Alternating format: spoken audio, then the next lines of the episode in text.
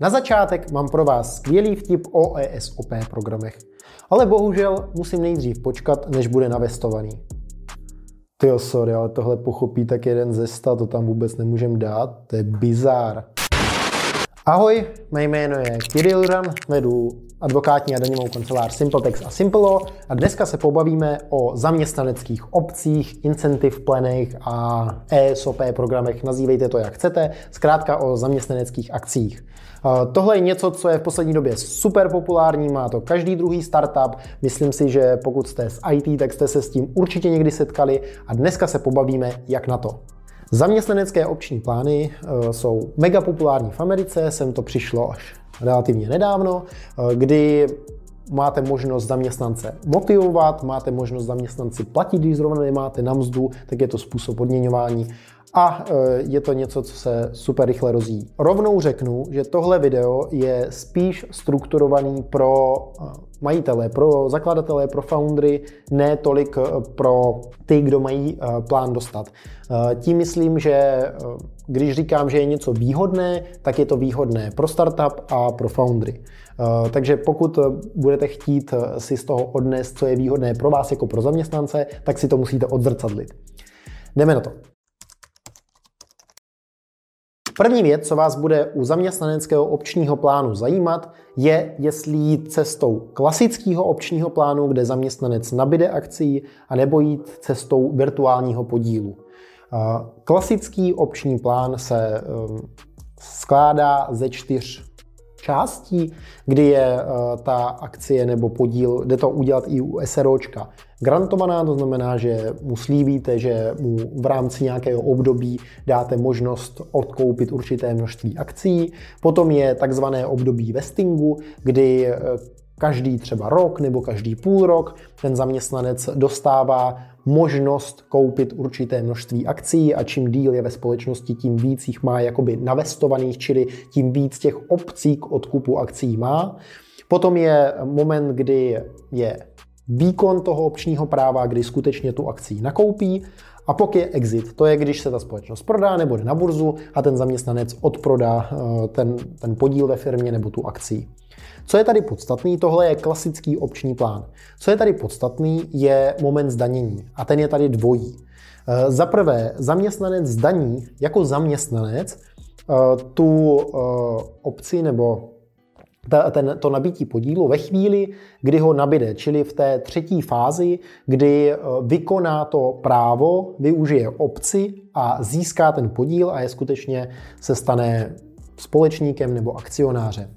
Daní to jako zaměstnanec a daní se rozdíl mezi reálnou hodnotou akcie a tím, eh, co zaměstnanec za tu akci zaplatil. Typicky eh, ta obce je se slevou, což znamená, že ten rozdíl musí zaměstnanec dodanit. Je tam sociální, je tam zdravotní, je to hodně nevýhodný. Dá se to obejít většinou co do sociálního a zdravotního, tak tomu se dá vyhnout v Čechách. Co do eh, příjmu, zdanění příjmu jako zaměstnance, tomu se nevyhnete. V tu chvíli, kdy zaměstnanec nabide akcí nebo zabide podíl, tak už mu běží časový test. To je výhoda klasické metody. Čili zaměstnanec už je součástí společnosti, drží eh, ten cený papír nebo případně drží podíl a běží mu buď tříletý nebo pětiletý časový test a po té době, když prodá ten podíl, tak ho má osvobozený a bez daně.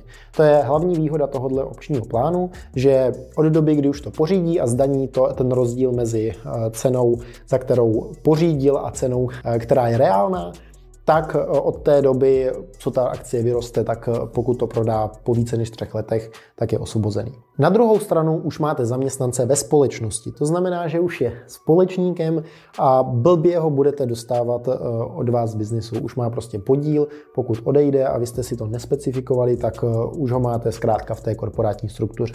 Alternativou k tomu, která je lehce daňově výhodnější v některých případech a zároveň pro zaměstnance a zároveň flexibilnější pro management pro foundry, tak je takzvaný virtuální podíl, kde vy v podstatě smluvně slíbíte zaměstnanci, že možná něco dostane za nějakých podmínek. Zaměstnanec v tomhle případě daní ten podíl až ve chvíli, kdy dostane reálnou výplatu. Když je tam výplata nějaké dividendy, když je tam exit a dostane tu odměnu, tak až v tu chvíli daní. Zároveň je to flexibilnější pro foundry a to v tom uh, smyslu, že většinou ty opční plány jsou strukturované tak, že foundry nemusí dát. Je to jakoby jejich vůle to dát. A pokud bude vstupovat další investor, bude chtít nějaké změny eh, v opčním plánu, tak tohle všechno je mnohem jednodušší udělat na papíře než ve společnosti, protože abyste dělali nějaké větší změny v opčním plánu, tak už musíte měnit společenskou smlouvu.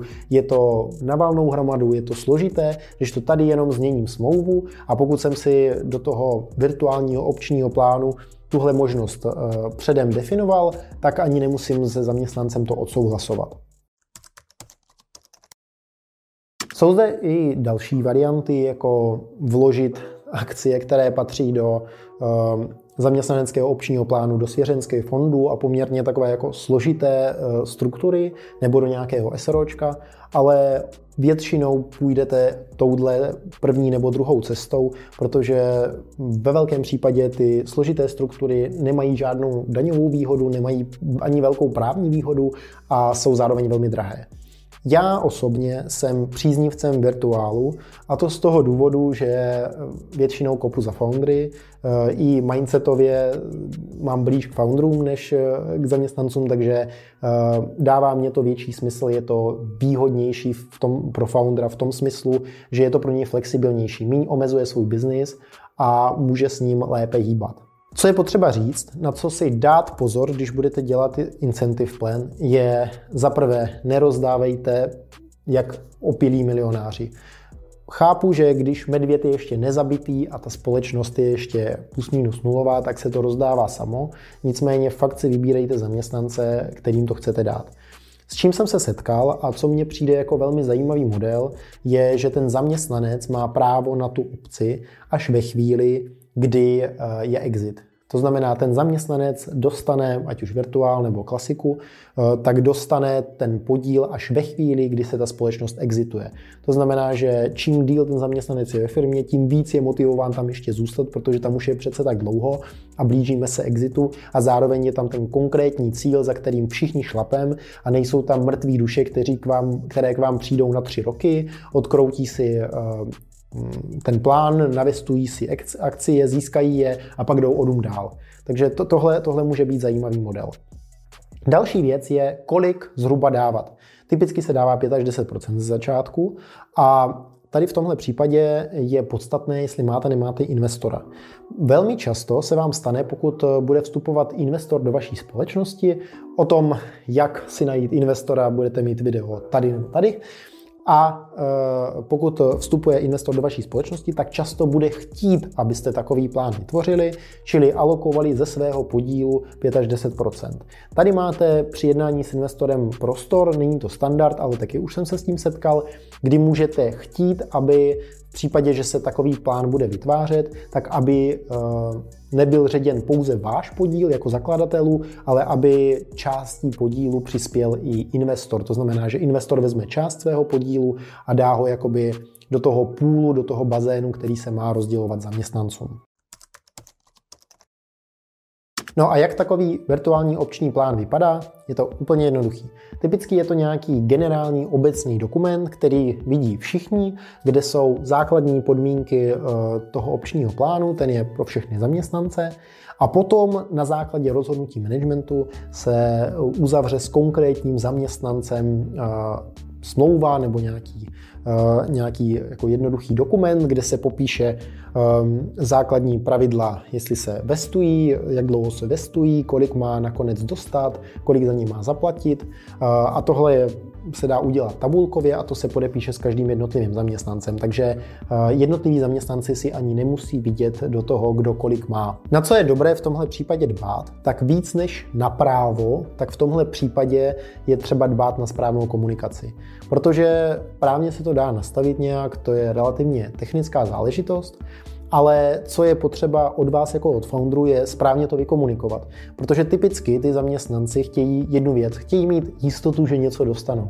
Ehm, velmi často nerozlišují, jestli mají reálný podíl nebo virtuální podíl. Ehm, mnohem důležitější pro ně je eh, taková ta jistota, že skutečně něco dostanou.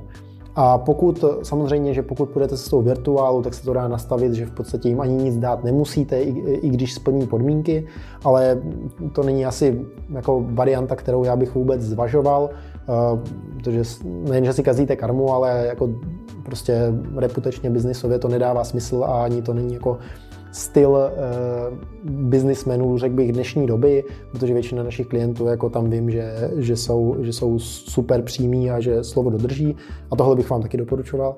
Uh, každopádně, co ten zaměstnanec chce, je, aby měl jistotu, že to skutečně dostane. Tohle je to, co vy musíte vykomunikovat a to s tím zaměstnancem musíte skutečně správně probrat. Samozřejmě míra kreativity, kterou při sestavování plánu můžete projevit, je nekonečná. Můžete pracovat s KPIčky, eh, to znamená, že v případě, že dosáhneme tohodle milníku, tak dostaneš tolik procent, dojdem až sem, dostaneš ještě víc. Můžete eh, pracovat s tím, že dáte zaměstnanci rovnou všechno, ale bude muset tam nějakou dobu být a pokud tam nevydrží, tak vám to musí zase zpátky převíst. Můžete rozlišovat takzvaný good leaver a bad leaver důvod, to znamená dobrý a špatný odchod a pokud je u toho zaměstnance ten odchod špatný, tak eh, v tom případě eh, vám třeba musí převést akcie zase zpátky nebo podíly. Takže tohle je, tam je nekonečně moc věcí, se kterými si můžete hrát. Já jsem spíš zastánce uh, jednodušší varianty, protože vy potřebujete ten biznis hýbat, hýbat s ním a je lepší si nechat větší míru flexibility, než vymýšlet tisíc scénářů, které se nestanou. Samozřejmě, co může být otázka, je, no a co ičaři? Vždyť my nemáme žádný zaměstnance, my máme ičaře. U ičařů to jde udělat také. Takže u ičařů není vůbec žádný problém zapojit je do incentive plánu a je to realizovatelný, není to překážka, nemusíte mít zaměstnance. Chápu, že IT sektor nějakým způsobem funguje, že ten staffing tam funguje tímhle, tímhle konkrétním způsobem, který je lehce na hraně, ale dokud to funguje, tak proč ne? A s ičaři jste schopný incentive plan udělat stejně dobře jako se zaměstnanci. Dokonce daňově trochu lépe. Tohle je všechno, co jsem vám chtěl říct. Pokud vás to téma zajímá hlouběji, doporučuji eh, handbook od Vysoft Ventures, kde to pěkně zpracovali pro Českou republiku. Je to asi 25 stránek, fakt super čtení, eh, dozvíte se tam strašně dobrý detail. Díky moc, že jste to dokoukali až sem. Pokud vás zajímá víc videí, na kanálu jich je už poměrně hodně. Eh, bavíme se tu o financích, o kryptu, o investování, o právu, o daních, zkrátka těch velkých penězích a jak fungují. Moc si vážím, že to sledujete. Pokud neodebíráte kanál, tak odebírejte. Pokud jste to doteď nelajkli, tak to lajkněte. Sdílejte s kamarádem, pokud vám to přijde užitečný a hlavně děkuji, že ty videa sledujete. Mějte se hezky, ahoj.